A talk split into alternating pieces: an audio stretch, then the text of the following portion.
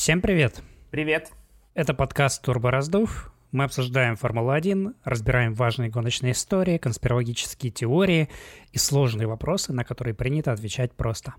С вами редакторы автоспортивного раздела sports.ru, диванный эксперт в гоночной психологии Дмитрий Федотов и технический правдоискатель Артем Рубанков. Тема нашего выпуска, предновогоднего последнего в этом году – русский новичок Формулы-1 против сына Шумахера.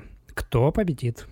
Да, э, именно такую мы решили выбрать тему, очень важную для э, российского автоспорта и, наверное, для всего мирового, потому что в 2021 Формулу-1 ждут два новичка. Как бы вообще три, конечно, но мы будем говорить про двух сегодня. Ну, третьего мы уже немножко разобрали в прошлых выпусках Юки Цуноду. Да, когда говорили про Клята, сейчас мы будем говорить о Никите Мазепине, который занял пятое место в Формуле 2 в этом году с двумя победами, и о чемпионе Формулы 2 Мике Шумахере, чемпионе Формулы 3 э, позапрошлого года Мике Шумахере, сыне Михаэля, они оба перешли в Хаас, они э, заменят Грожана и Магнусона, схлестнутся в одной команде впервые с 2014 года, по с картинга, или даже еще раньше, 2013 э, в одной команде. И да, и это большой интересный вопрос, кто же победит? Лучший формально молодой пилот э, на данный момент планеты Мик Шумахер или э, русский дебютант, за которым вся страна предположительно будет наблюдать, следить, нам желать, наверное, ему побед. Ну, это такой вопрос дис дискуссионный, я бы сказал, насчет Да, поэтому будут... я сказал, наверное, да.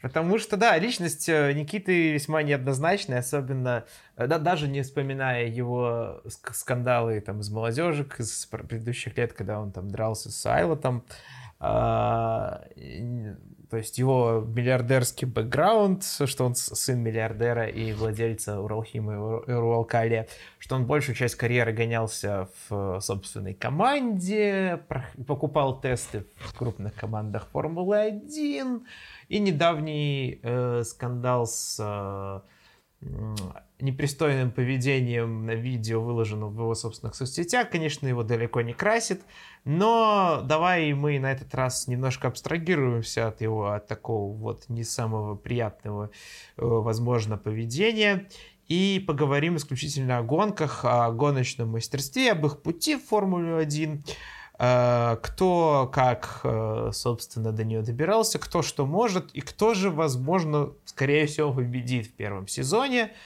Вот, потому что, несмотря на такой достаточно небедный бэкграунд у обоих пилотов, они на самом деле очень разные, прям диаметрально противоположные, настолько, настолько насколько это только может быть, и как бы их пути, и их э, навыки, их способности, их такие гоночные характеры. Мне кажется, это довольно интересно. Да, может быть. Но дело в том, что э, насколько далеко ты хочешь э, копнуть. Мне кажется, нет смысла бежать и смотреть э, там картинговые успехи, то есть прям совсем старые. Проще сосредоточиться на последних сезонах, э, потому что именно они сформировали их уже как гонщиков непосредственно, потому что, ну, понятно, что там в 2015 году были совсем другие, у них были другие таланты, другие возможности, другие команды, и нужно, опять же, смотреть на то, через какие системы они шли, оба пилота, потому что э, Мазепин прошел через структуру хай-тек, через команду, которая принадлежит с определенных пор его отцу. 2016 а, года, да. Да, а Мик Шумахер выступает за команду Према, которая считается такой дочерней можно сказать. Конечно, она самостоятельная, но в то же время она э, является фактически филиалом Академии Феррари, э, и гонщики итальянской команды, они все будущие гонщики и проходят через эту структуру. У них э, как бы, то есть оба, оба гонщика были представителями программ достаточно серьезных серьезных в денежном именно отношении, то есть это не бедствующие коллективы, которые способны предоставить пилотам хорошую, качественную а, инженерную такую связь, э, способны им предоставить технику достойную, способны их учить многому. Ну и плюс ко всему мы должны помнить, что Оба получают доступ к болидам Формулы-1, причем Мазепин получил гораздо раньше за счет частных тестов с Мерседесом. И не только с Мерседесом, а Мазепин Да, еще, еще с Форс Индией. Еще с Форс Индией, еще с 2017 года он проходил частные тесты постоянно. Да, в этом важный момент, что их обоих действительно довольно давно готовили, под, подводили именно к идее, что рано или поздно каждый из них придет в Формулу-1. То есть э, Мик Шумахер, ты правильно заметил, э, он не так давно перешел, э, стал титульным пилотом так, Академии Скудерии, до этого он гонялся как э, за прямо в качестве такого как бы свободного агента, но как бы все все понимали. Uh, да, на этот счет. Он в пряма с 2016 года. Тогда же, собственно, он начал отлично выступать там, в Формуле 4, в итальянской и в немецкой, двух там самых uh, конкурентных. Uh, у Мазепина, конечно, Мазепина немножко другой путь э, в этом смысле. Он пытался через формулу, э, формулу Рено и через э, формулу 3 потом, э, через как раз в хай-теке, через свои, свою команду. У него там немножко не пошло. Э, есть такое. Э, но вот именно вот это вот, э, вот эта вот идея, что их э, готовили э, уже, уже очень давно, очень показательно, если экстраполировать то, с чем они оба пришли, вот начав тогда в 2016-2017, с чем они пришли сейчас. Вот. А, кстати, насчет Прима, э, ты, конечно, правильно сказал, что она считается негласным филиалом э, Феррари, но все-таки я пред, предлагаю не забывать о том, что он, ею до сих пор владеет Лоренс Стролл, он, судя по всему, ее до сих пор не продал, и это достаточно иронично. Иронично в чем? Ну, в том, что теперь у него э, формальный, э, ну, неформальный, э, неформальный фарм Феррари, при этом, и при этом Астон Мартин. Ну, тут как бы немножко, мне кажется, это не столь важно, потому что да, да, да, да. больше выглядит как бизнес, возможность продолжать зарабатывать, тем более команда прямо она одна из самых успешных, ему явно это вложение не, не обходится там прям совсем не, не, невыгодным, сложно его назвать. А, я бы хотел вот что отметить. А, если смотреть на чисто статистические результаты при Шумахера и Мазепина, то, как они шли к Формуле-1, то, конечно, видно, что Шумахер поуспешнее. Не только из-за титула в Формуле 2, не только из-за титула в европейском чемпионате, но вот у него было больше вот этих вторых мест, третьих. Он там в Формуле 2000 выступал, был третьим. В итальянской Формуле он был вторым. В Формуле Адак немецкой тоже он был вторым. И у Мазепина, по-моему, большим единственным таким достижением это было, было, было второе место в серии Гран-при 3 да. в 2018 году. При этом а, он, для многих оно показалось таким очень удивительным, потому что а, там был Антуан Юбер, который погиб позже, был очень большой талант, считался, и внезапно с ним боролся Мазепин, и там он проиграл, в общем-то, не так уж много, насколько я помню. 16 очков, не, да, проиграл. Да, у, у него было 4 победы, это был очень мощный сезон. И вот помимо э, третьего места в азиатской э, Формуле 3, как я понимаю, она там была какой-то там зимней серии, да, по-моему? Да, зимняя серия, 6, 6 этапов э, на трех автодромах буквально. То есть вот больше у него призовых мест не было. Да. При этом он при этом он перешел в, в Формулу один, и при этом порой в, в последнем сезоне в Формуле 2 складывалось впечатление, что Мазепин даже лучше готов, чем Шумахер, потому что у него было больше таких каких-то стабильных гонок. Больше, больше ярких гонок, я бы сказал. Больше ярких гонок. Он был так, как-то, я не знаю, у него пилотаж выглядел более надежным и уверенным, чем у Мика. Хотя Мик как бы свое взял стабильностью, у него были определенные моменты, когда, казалось бы, у него не должно ничего складываться, а смотришь, смотришь, парень потихонечку выгрыз, э, приехал на подиум, незаметно, тихо, но приехал.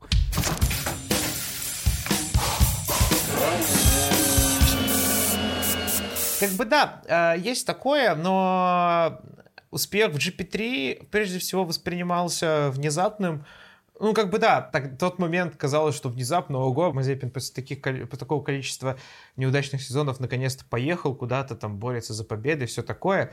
А, тогда это казалось э, действительно неожиданным. Но на самом деле, если посмотреть сейчас, оглядываясь назад, э, тогда последний сезон GP3 представлял собой такой немножко странный сезон, что там э, команда есть АРТ, которая намного сильнее всех остальных, и все остальные, то есть а, она, она просто намного была сильнее, и, собственно, первые три места в общем зачете в итоге заняли Антуан Юбер, э, э, гонщик РТ, Никита Мазепин, гонщик РТ, и Калу Майлот, гонщик РТ. Они, по сути, разыгрывали большую часть э, заездов между собой, и конкурировали они тоже в основном между собой и по большей части. То есть, э, конечно, другие тоже там, Бекман выиграл три гонки, там, Пульчини там выиграл две гонки, э, временами выстреливали, но именно вот общий уровень других команд был, конечно, пониже. Uh, и, и с точки зрения финансовой, и с точки зрения обеспеченности технической. Поэтому, наверное, а, все-таки это, это был сезон, в котором у Мазепина было только 4 соперника, и он, как бы, то, что он приехал вторым, он, конечно, молодец, но во многом именно там тогда он накопил большую часть баллов на, собственно, на суперлицензию. Поэтому этот сезон, конечно, можно занести ему в актив, но вместе с тем э, все-таки, мне кажется, нужно его немножко так э, понимать, что это все-таки было не то же самое, что и Формула-3 европейская, где он до этого э, два сезона не очень удачно провел. Вот, а при этом Мик Шумахер эту же формулу на Формулу-3 европейскую на второй сезон выиграл. Вот. Мне кажется, это важное, важное уточнение, о котором редко как бы тоже вспоминают, потому что как бы результат на табло, зачем там особо разбираться. Вот.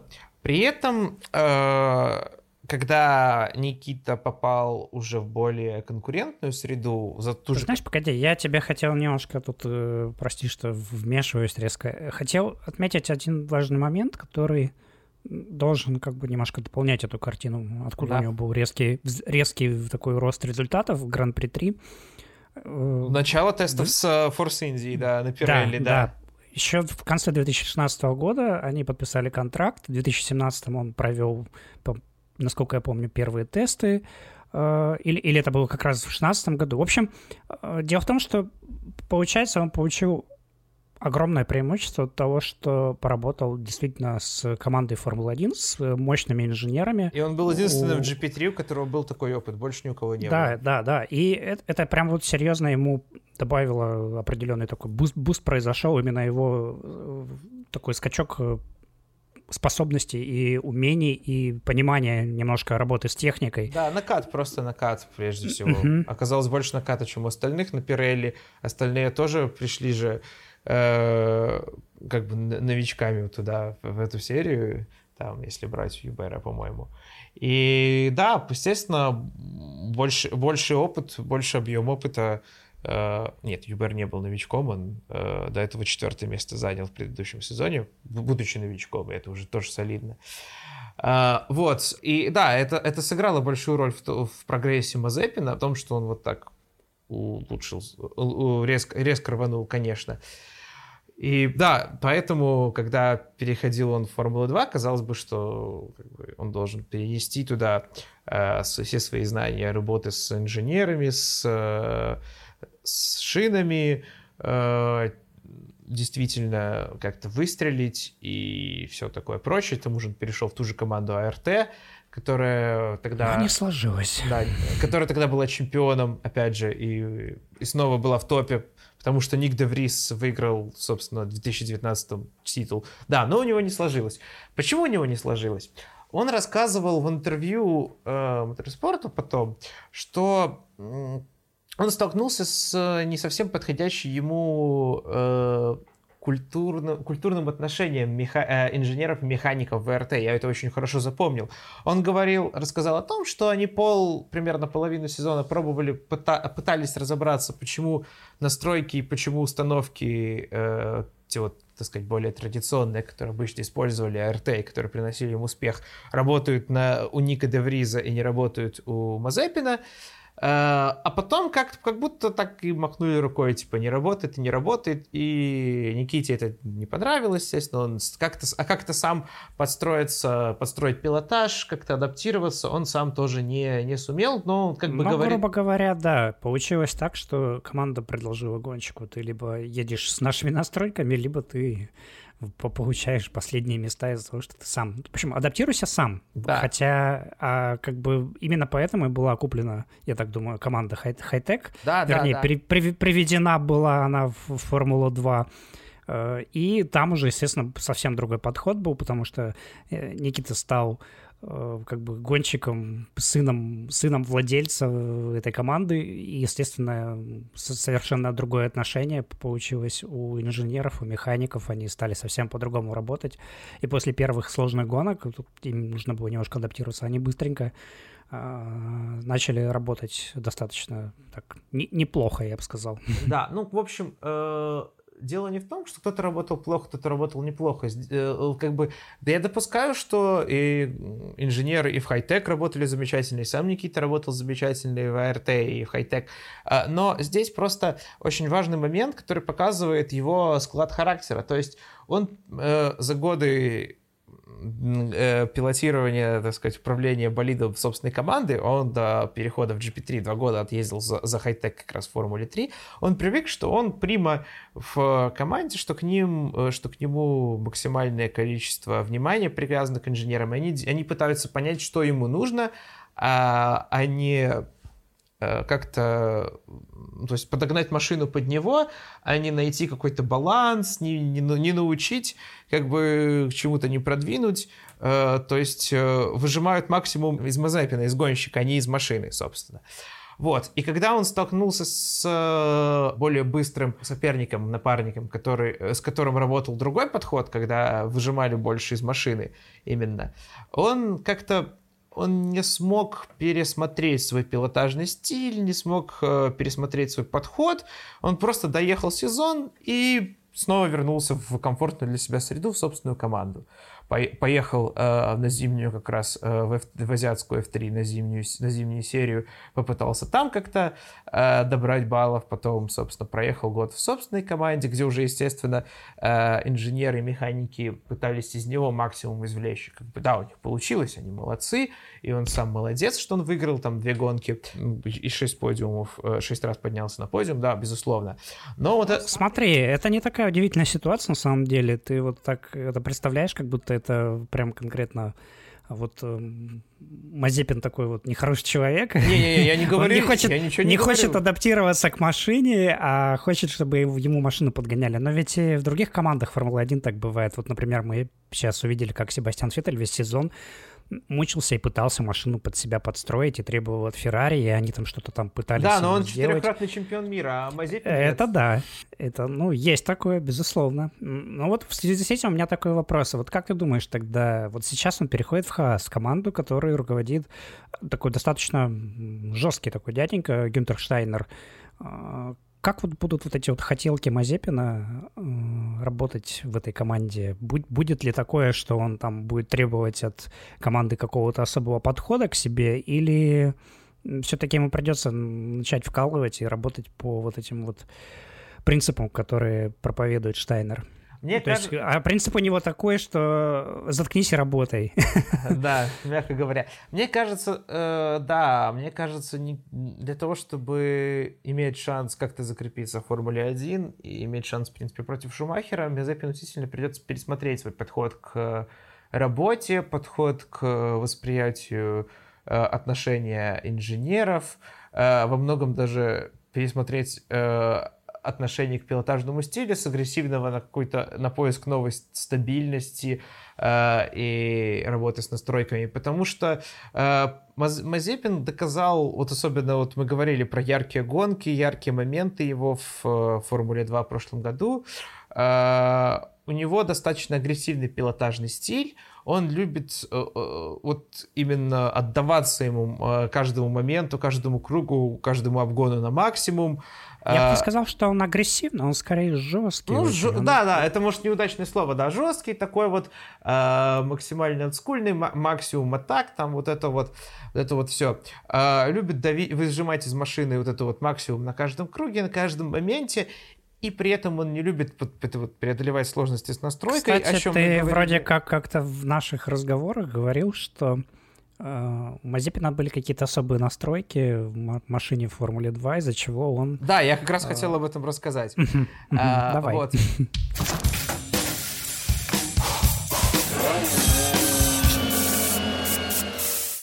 вот он не любит, э, вот это вот, надо упомянуть еще раз, что он не любит преодолевать сложности с настройкой машины, если что-то идет не так. Он не любит терпеть именно на трассе, э, когда нужно там долго-долго ехать э, на одном комплекте, там ждать, заниматься вот этой вот кропотливой работой с шинами, а ведь в Формуле 1 без этого никуда в нынешней. Вот он любит атаковать на полную. И новая команда собственная, собственно, дала ему эту возможность, которой у него не было в АРТ. У него получился фактически безлимитный бюджет, безлимитное, э, безлимитное количество деталей. То есть, если бы он сломал двиг, ломал двигатель там или что-то еще, отец просто покупал бы ему новый и все. То есть, он мог не думать об этом и просто атаковать э, на полную э, постоянно.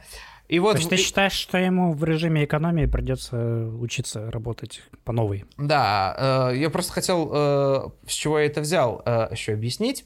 Вот во, многом, во многих его обгонах, если очень внимательно смотреть гонки Формулы-2, видно, что когда он начинает э, торможение, собственно, он начинает торможение намного позже соперника, э, нам, машина замедляется намного резче, и у него сзади э, из выхлопной трубы такой, такой начинает дымок как бы немного валить, в то время как у э, соперника такого нет, он просто замедляется. Это, что это такое? Это э, эффект от так называемого торможения двигателем, когда машина замедляется не только благодаря э, работе, собственно, тормозов, но и благодаря обратной работе шестеренок э, вот в этом вот моторе.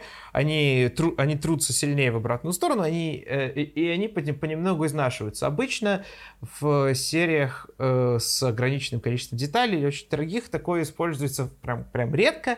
Когда ну вот, да, когда, например, тормоза начинают выходить из строя, начинают пользоваться да, да, активнее да, там, как, торможением как... двигателем, чтобы просто доехать нормально до финиша. Да, и не только. То есть а в Формуле 1, например, э, мы знаем это из, из разговора Росберга и Рикарда в подкасте, такое, такую настройку используют, когда вот надо обогнать вот прям, вот прям сейчас, прям вот так, прям жестко и уехать, и все. То есть это оружие последней надежды, как бы вот, когда говорят «дайте мне максимум», это вот последний максимум из, из возможного в современных, современной Формуле 1. И Никита пользовался этой опцией практически каждую гонку, если вот посмотреть. Я обязательно сделаю об этом большой, большой подробный пост со скринами и видео, если Формула-2 э, расшарит об этом, естественно, побольше видео. Но вот он пользовался намного чаще э, остальных. Это значит, что у него не было... Ну, то есть он понимал, что он может это делать он мог делать, из-за этого у него ну, да. получалось... Не, не стеснял в средствах. Был. Да, да, да, поэтому у него получалось много этих ярких обгонов, которые, конечно, все равно яркие, я, я их, я ни, ни в коем мере их не обесцениваю, я просто объясняю, откуда они взялись и как, как именно с технической точки зрения. А, вот, поэтому он так во многом ярко смотрелся, поэтому он, да, я думаю, он заработал лишние десятка-два очков благодаря этой опции, и этой опции в Хасе у него не будет, потому что Хас одна из самых бедных команд Формулы-1. У них достаточно такая вот не совсем сбалансированная. Да, тут даже, даже дело, мне кажется, не совсем в бедности, а в ограниченности деталей. Как да, да, да, да. Компоненты это... двигателя, это будут более даже важно. Даже, может быть, Хас э, получит там деньги от э, Дмитрия Мазепина, может быть, это все как бы не проблема была бы купить, проблема будет именно в том, что компоненты строго ограничены. Их пять штук там на сезон, и попробуй-ка с ними там справься. Да, то есть, э, если он продолжит в том же духе, его непременно, я думаю, ждут штрафы за перерасход компонентов А с другой стороны, с, я думаю, вряд ли будет Хас далеко стартовать там выше там какой-нибудь там 15 позиции в основном. Да, а, что... а с третьей стороны глупо э, использовать такую опцию на обгон Альфа Ромео, там какой-нибудь G12, там все такое. То есть это явно не борьба за лидерство, это не совсем, э, наверное, рациональное расходование ресурса.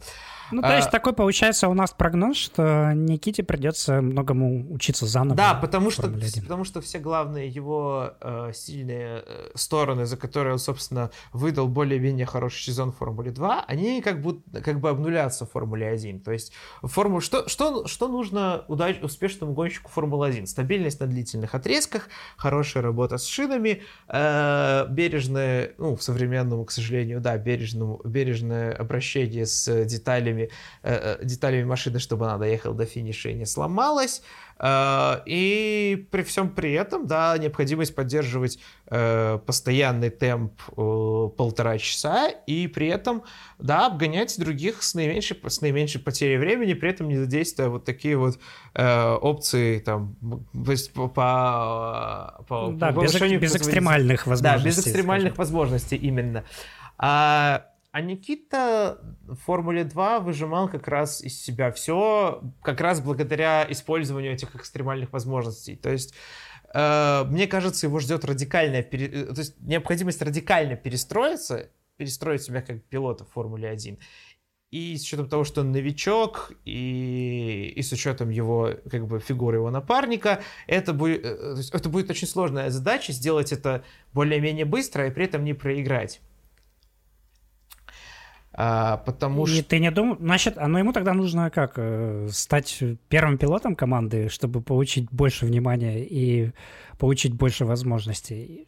Ты, как ты думаешь, он вообще сможет получить такой статус в Хаасе? Нет, мне кажется, э, первым пилотом ему точно сходу не, не стать, как раз потому что перечислил то, что те факторы, которые э, нужны для успешного гонщика Формулы Нет, я, я это понимаю, что а, ты они, говоришь... они, они, уже есть, они уже есть у Мика Шумахера сразу. Он за, за этот счет и выигрывал на втором, на втором сезоне там Формуле 3, Просто... Формуле 2, за счет стабильности, за счет работы с шинами методической. Э, поэтому на старте особенно э, механикам-инженерам Хааса будет удобнее и логичнее опираться на опыт и не то чтобы на опыт, на, на, э, на умения, на навыки, на отзывы именно от Мика Шумахера, потому что они, у них больше точек соприкосновения с ним изначально. Поэтому Мазепину придется отвоевывать вот это вот... Э, Я просто думаю внимание. о том, как может начать складываться сезон, учитывая, что если у Никиты будут трудности в начале года, ну, они не могут не быть, собственно, потому что он просто новичок, ему нужно будет адаптироваться. И если он привык к тому, что он требует от команды много внимания, он наверняка и здесь начнет требовать. Да, это возможно. Но... Вот, и, и мне просто интересно, как вот будет развиваться в таком случае ситуация. А будет ли он это, это давить все, на команду? Все зависит от результатов, которые будет показывать он, которые будет показывать э, Мик э, по ходу сезона, потому что, э, ну, как бы, возможно, да, Мазепин быстрее э, Мика на одном быстром круге, потому что вот у него было два поула в, уже в дебютном сезоне в АРТ, несмотря на всего 18 очков.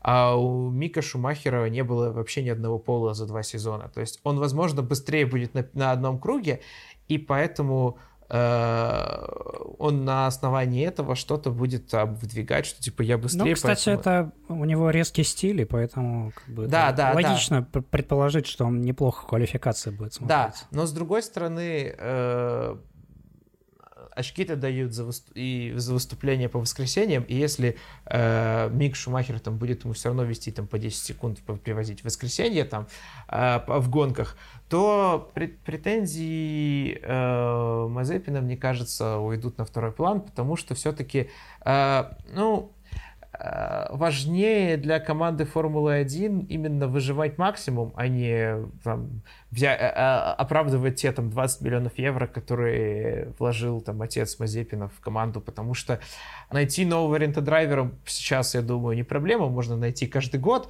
а вот э, найти э, человека, такого гонщика с именем, с маркетинговым потенциалом, который при этом очень методично все изучает, э, дает хорошие отзывы.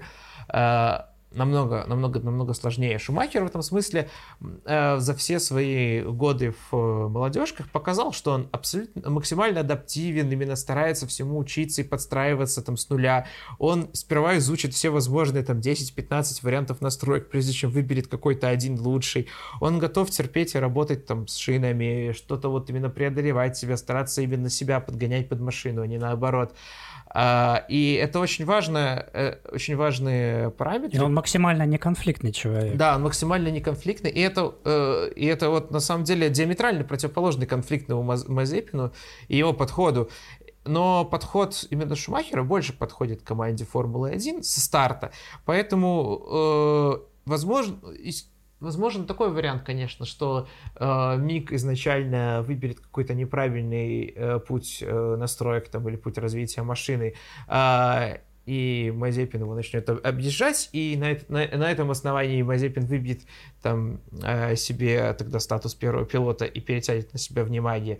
Но как бы вероятность этого 50 на 50, потому что вот в АРТ, например, так не сработало с Ником Девризом.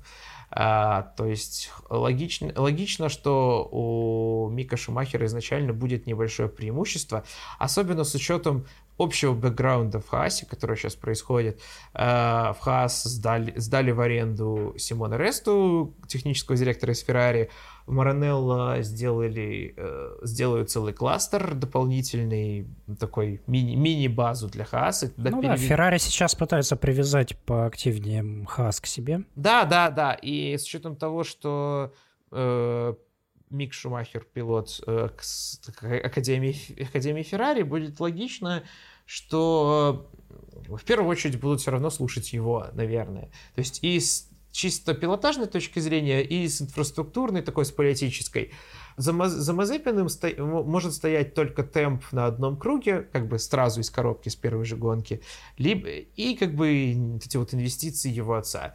А, насколько это перевесит влияние Феррари, влияние Мика, как такового и его гоночные способности, очень сложно сказать. Э, но мне кажется, что все-таки нет, и первый, поэтому первый сезон останется за Миком Шумахером, просто потому что он изначально больше готов к Формуле 1, и он опирается не только на чистый талант на одном круге и на финансовую поддержку, но он пытается сделать э, глубже вот это вот свое мастерство, свой потенциал, и при этом э, при этом, да, максимально неконфликтный и старается сильно всему научиться. То есть они такие больше антиподы, и, э, к сожалению, вот э, Мазепин меньше подходит э, нынешней Формуле 1, он больше как раз на Дикару какой-нибудь подходит, наверное.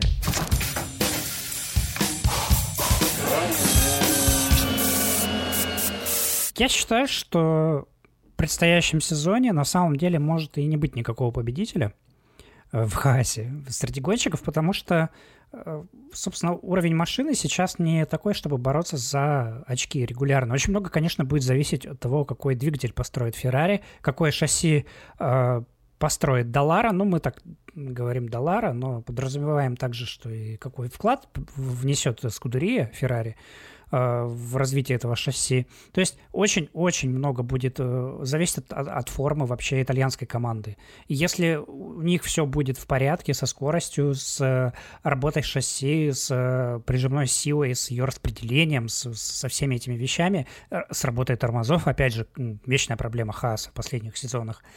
Вот тогда, если Хас будет регулярно бороться за Она там, была проблемой за... только, только у Грожана. но это, но это такое... Ну, ты знаешь, у Магнусона тоже они возникали, и поэтому я бы не сказал, что это чисто грожановская была проблема. И вот если Хас будет регулярно бороться за очки, тогда можно будет как-то говорить, что и у гонщиков тоже видно, кто из них как бы кого превосходит. А когда оба далеко за пределами очковой зоны, когда они там едут на 15 месте или 16 вообще никого не, не волнует.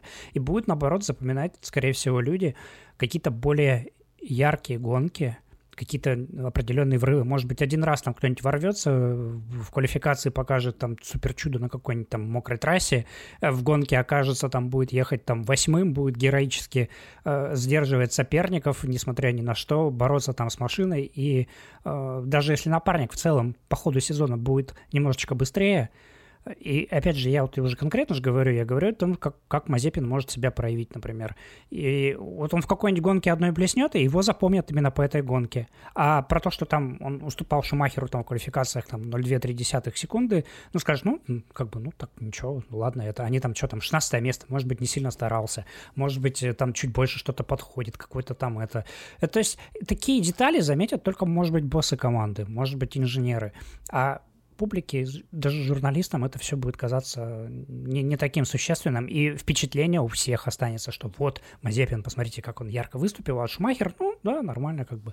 То есть я хочу сказать, что а, а может быть, ни у кого не будет ярких гонок. Может, они так и будут весь сезон болтаться. Там один раз кто-нибудь приедет в очки. Ну да, и... Феррари уже... И мы в итоге... Э, Феррари уже сказала, что у Хааса будет очень сложный сезон. Да. А Мик и... Шумахер поставил себе цель вообще выйти в, во второй сегмент квалификации и сказал, что это будет для него победой. Поэтому я бы не ждал такого прям э, очкового прорыва. А с другой стороны, то, что ты сказал, ну вот Магнусон э, затащил... Э, два очка там на девятое место, э, по-моему, в Венгрии э, Хаас в этом году. И что, что кто-то про это помнит? Кто-то может сказать, что Магнусон прям разгромил Грожану, что Магнусон надо Так, а по-моему, Грожан больше очков набрал в этом году, нет? Нет. Нет? Нет. Надо, надо посмотреть табличку. Я потому что мне казалось, что как бы наоборот у Грожана получилось чуть больше очков, и он как бы... А, у Грожана два очка, у Магнусона одно. А, Грожан да? как раз да, у Грожана два очка на Нюрнбург-ринге или где там Айфель Гран-при. О, надо же. Вот, да, вот, так, есть... вот так, вот так, видишь. Вот. И, и, и, а, а я при этом даже не запомнил, поэтому ты говоришь, что типа яркая гонка, которой можно. Э, ну так, а, а я запомнил яркую гонку Грожана относительно, поэтому для меня как бы он лучше запомнился. И, и да, еще один момент, кстати, очень важный. Э, Формула 1 же помнит тебя по последней гонке, и ты можешь в начале там года испытывать какие-то там трудности, очки не набирать, а потом ты один раз хоп, приехал там восьмым. Ну, это все равно, э, мне кажется, не будет фактором, э, когда босс того же Хаса Опять начнет да, рассуждать, я, кого я этом... оставит. Я об этом и сказал. Но мне кажется, их обоих оставят. То есть это не будет одноразовая сделка. То есть это контракт на несколько лет. У каждого, скорее всего, рассчитан. Единственное, что я бы предположил, что даже скорее Мик может уйти из Хааса, если будет совсем плохо. Например, в Альфа его переведут на следующий год. А что там э, будет? Если... Мик, Мик, Мик, Мика Шварцман? Мик, Мика Шумахера.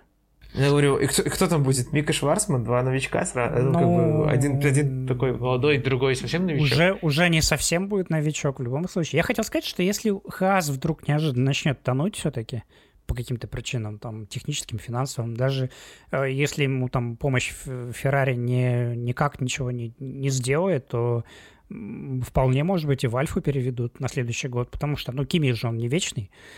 Кими с тобой поспорил бы, мне кажется.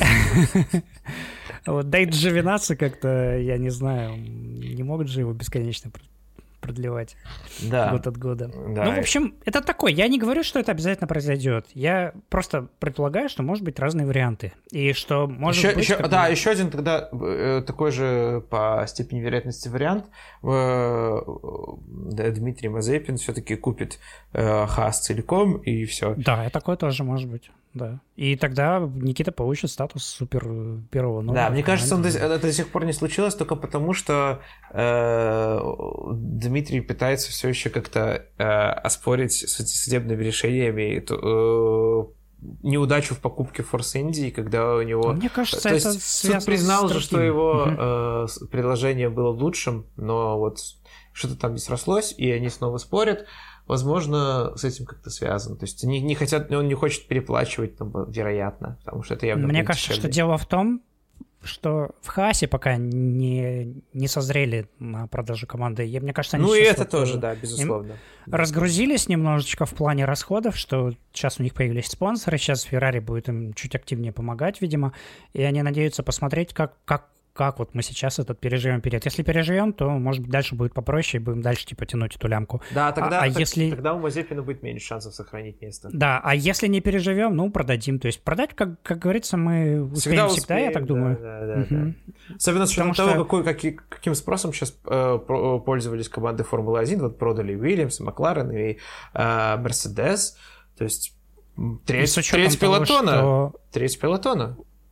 Да, входной порог в финансовом выражении будет э, гораздо выше. Да. В скором времени. Там сколько там, 250 хотят миллионов ввести да, наверное, да. То есть сейчас ну, это, есть... Э, э, это меньше сумма. А это, да... это годовой, годовой бюджет, наверное, там команды Red Bull такой какой-нибудь или там... Или да, Макларена, любой топ-команды будет годовой бюджет, потому что то есть потолок расходов... Вы должны сразу заплатить кучу денег за то, чтобы просто... Еще, и еще потом еще гоняться на какие-то деньги. Ну, да, в общем... Реально. Э, ну, это уже, мы говорим, это уже явно перспектива следующего сезона. Мы все-таки говорим про первый сезон, про дебютный. Да. Итак, мы мы с тобой... Да, твое, ну, твое мнение тогда. Мика Шумахера. Тво, твое мнение о чем? Кто э, победит? Кто, кто победит, да. Никита или Мик?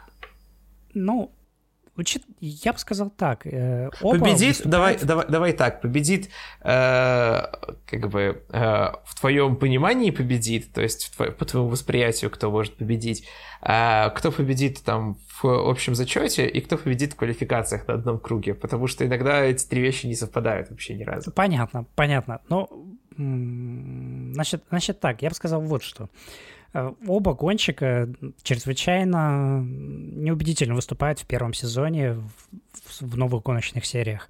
То есть тому же Мику Шумахеру, чтобы стать чемпионом Формулы-2, сначала пришлось провести предыдущий сезон и занять 12 место. В Формуле 3 он тоже был за год до этого 12 и у него там был один подиум. И в формуле Адак немецкой он хоть и стал вторым, но это был второй сезон, а в первом он был десятым. Но он, есть... он не за примат да, выступал в первом да. сезоне, хочу э, заметить. Ну, я понимаю, что да, он выступал, но это опять же все укладывается вот в эту концепцию. Первый год как ты вот правильно сказал, он все внимательно, тщательно изучает, все пробует. Да, а еще ему а, часто в первый год очень не везет, очень сильно прям. Ну, ты знаешь, невезение, ну, конечно, это важный фактор, но я бы не стал его сильно прям возвеличивать. Ну вот, везение уничтожило карьеру Квята, например, так что... Ну, не только, не только везение, скажем, уничтожим. Мне кажется, что... Ладно, мы сейчас не о Квяте. А, дело в том, что как бы вот если сходить из этой логики, первый год такой подготовительный, Да, я с тобой согласен, то, я просто как бы добавляю немножко. Мику Шума, Шумахеру тоже будет очень непросто этот сезон провести. Ему будет, нужно будет какое-то время, чтобы вкатиться. Просто проблема Формулы 1 в том, что ты должен это делать гораздо быстрее, чем в младших сериях. И если ты начинаешь затягивать со своим прогрессом, то есть э, хорошо, там первые там три гонки, там понятно, там первые там шесть гонок, но дальше от тебя уже хотят видеть, что ты прибавил где-то. А Мик, он немножечко, как мне кажется, в этом плане неспешный парень. Он будет дальше перебирать, перебирать. Вот у него с терпением все в порядке. Он, он будет готов дальше. Важно понять, будет ли готова команда с ним вот так вот долго возиться. Если да, то да, то как бы это не, не, не проблема. Он может и до конца года будет там перебирать все варианты, все настройки и, и изучать, и мучиться, и может быть даже не всегда... А поедет на второй год, например. Да, это, это вполне может быть. Э, но если, если нет, потому что есть общественность, есть э, пресса, есть болельщики, они все давят, и это тоже будет психологически важный фон. А, он очень сильно влияет на гонщиков, мы видим, это влияет э, э, давление абсолютно на всех. Мы видели, на Феттеля давление влияло, как э, проваливался, когда на него там чрезмерные надежды какие-то. А, практически любой пилот под давлением начинает ошибаться. И вот если а, Мик не справится с этим давлением, то он может и проиграть этот сезон. Но также я хочу сказать, будет давление и на Никиту. И давление это другого характера. Вот ты сказал, что мы не будем разбирать э, его поведение и так далее, но дело даже не в том, что поведение. Он может дальше вести себя идеально и быть вообще незаметным гонщиком вне трассы, имеется в виду. Угу. Но, но общественность уже сформировала о нем мнение, уже есть оно. И давление это будет может быть, даже только нарастать со Да, временем. да, да. То есть э, для того, чтобы э, хорошо, хорошо себя показать и стать э, победителем в глазах, в восприятии, в глазах общественности, Мазепину надо все-таки не просто выступить на уровне Шумахера, он должен выступить по всем показателям гоночным прям вот на голову выше, мощнее, и только тогда люди согласны будут, что ну да, его не зря тогда взяли. То есть ему не просто надо срав... даже сравняться и чуть-чуть там обогнать там, в одной и другой квалификации Мика. Ему нужно прямо вот, вот, вот его прям победить, вот прям победить, как Леклер Феттеля, там, как вот примерно вот так, чтобы вот не было сомнений, кто победил, и прям вот на, на хороший такой, э, с хорошим таким отрывом. В этом проблема. То есть любой, даже, даже небольшую проблему, небольшую победу Мазепина с учетом его вот этого вот бэкграунда и это вот его, сказать, э, реноме как миллиардера, люди не, не воспримут именно как такую вот победу, такая, какая она должна быть. Поэтому я хочу сказать, что им будет очень тяжело обоим. Машина будет не очень, у них будет давление обязательно, потому что на одного будет давление из-за поведения, на другого давление из-за фамилии. И я не берусь предпола- предсказывать, кто из них кого победит. Даже если кто-то кого-то победит, я не думаю, что это будет большая разница, и никто это, в общем-то, не заметит. Особо, да, осо- я, я тоже не думаю, что это будет большая разница на самом деле. Потому а, что То есть там, раз... может быть, может, мне кажется, даже они примерно могут оказаться в гонках примерно одинаковыми всегда на финишах. Если будет машина добираться в полных составах, так скажем, никаких технических проблем не будет возникать, э, и они там будут за пределами очковой зоны, там, там на 14-15 местах, и, ну, и, и какая разница, кто из них будет 14 а кто 15 разница будет в том, если один при этом будет выигрывать у другого там круг. Да. Это, да ну, это, не круг, то это... как раз те самые 10-15 секунд. Вот э, если будет такая ситуация, как, например, у Николаса Латифи и Джорджа Рассела, там, да, там можно будет говорить, что кто-то кого-то там уделал. Но я сомневаюсь, что здесь будет вот именно вот такая разница в квалификациях, разница в гоночном темпе. И, мне кажется, ее не будет. Э, возможно, Шумахер немножко будет чуть лучше смотреться на дистанции, чуть лучше смотреться э, в трафике. Э, если они будут примерно повышать одинаковое внимание команды. Если не будет выделять кого-то конкретного там больше, чем другого, то ну, у них примерно будут одинаковые результаты. И поэтому я не, не могу сказать, что кто-то из них кого-то победит. Да, но... Может быть, по результатам на финише, может быть, Мик будет чуть-чуть получше. Но это, опять же, это вот чисто субъективное мнение, ни, ни на чем не, ни на чем не основаны. Да, да, практически. Ну, так вот, мне вот так кажется. Почему, я не могу точно сказать. Нет, нету вот особого причины, почему он должен быть лучше. Может быть, наоборот, будет э, Никита будет чуть лучше, чем да, за счет как раз-таки своих, э, там, может быть, у него будут более реактивные старты, он будет больше выигрывать позиции на, на стартах. Ну, как раз на стартах вроде у Шумахера чаще лучше были. Ну, я говорю вообще просто, как, как может сложиться ситуация. Кто-то, может быть, будет выигрывать на стартах, а потом будет терять позиции, а кто-то будет лучше. Важнее будет то, как они будут работать шинами на дистанции. Да, я все-таки не просто так э, рассказывал все то, что рассказывал, большой это э, все это. Я э, таким образом подводил к своей, к своему мнению о том, что все-таки да, ты прав насчет того, что разрыв вряд ли будет большим, но в квалификациях, скорее всего, у них будет примерно равенство, примерно паритет. А вот в гонках, мне кажется, все-таки э, Шумахер будет ездить по чуть-чуть чуть получше, чуть повыше, и, возможно, ему будет, э, ну, как бы он будет, возможно, лучше использовать какие-то шансы, которые ему выпадут, потому что Хас, э, у Хаса будет появляться возможность заработать очки только в каких-то экстраординарных ситуациях, вроде того же Гран-при Венгрии, когда надо будет реализовывать какую-то мега замороченную, рискованную стратегию с длинными какими-то отрезками, а, с, именно с терпением на трассе, там, на изношенных шинах, там, или, или на, даже на дождевых, там, на что-нибудь такое, что-нибудь в этом роде.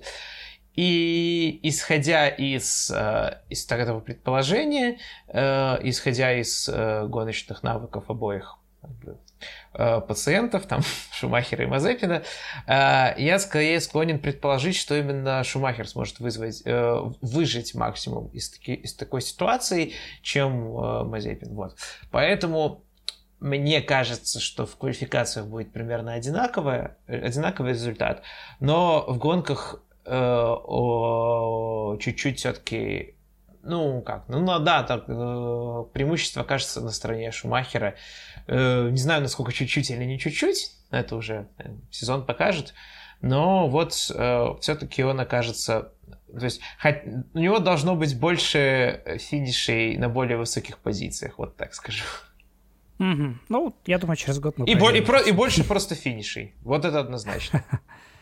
Я, да, э, это вот э, стопроцентный э, беспроигрышный, беспроигрышная ставка, беспроигрышный прогноз. У Шумахера будет больше финишей, чем у Мазепина в конце сезона. Ну, посмотрим, посмотрим. Да. А как думаете вы, как считаете вы, кто победит? Сын великого Михаэля, сын, семикратного чемпиона мира, формально лучший молодой пилот на данный момент э, планеты, чемпион Формулы 2, или россиянин Никита Мазепин, который выиграл, красиво выиграл две гонки в прошлом году. Все-таки это тоже, ну, несколько раз красиво обгонял, и того же Шумахера тоже. Э, так вот себя показал.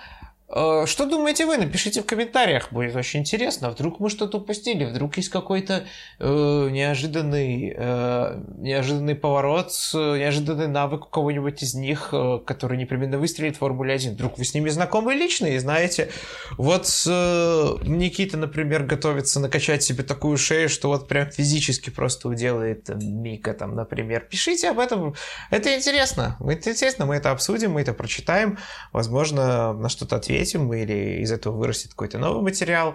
А, делитесь своими впечатлениями о наших мыслях, в чем вы правы, в чем не правы. Пожалуйста, для этого мы, собственно, все и делаем. Да, а, не болейте, дождитесь хорошей вак- вакцины, встречайте Новый год э, позитивом, чтобы у вас все было замечательно. Давайте, пока, до, до встречи в следующем году. До встречи с Новым годом.